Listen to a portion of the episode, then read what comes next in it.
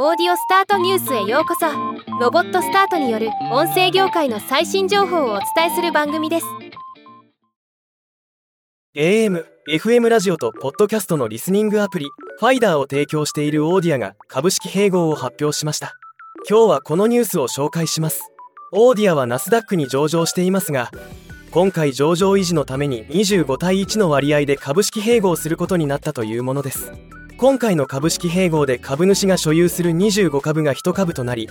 株式総数は分割前の2047万株から分割後には約81万8000株に減少。結果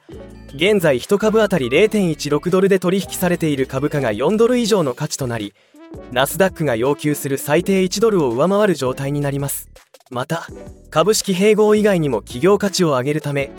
Auddia はインディアナ州のソフトウェア開発者 AppSmartz からラジオ FM アプリを1300万ドルから2000万ドルで買収する契約を結んだと報じられています。現在デューデリジェンス中で5月1日までに買収を完了する予定とのこと。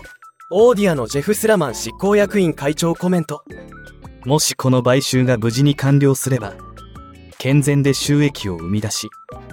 プラスのキャッシュフロー事業を確保できるだけでなく有能なエンジニアリングチームや堅牢なバックエンドシステムも確保できます。当社のオーディオスーパーアプリでさらなる差別化を図り広告統合とサブスクリプションの両面で収益を増やす将来的な道筋を示すことができるようになります。このニュースの発表後株価は21%下落し1株当たり0.16ドルで取引を終えています。ではまた。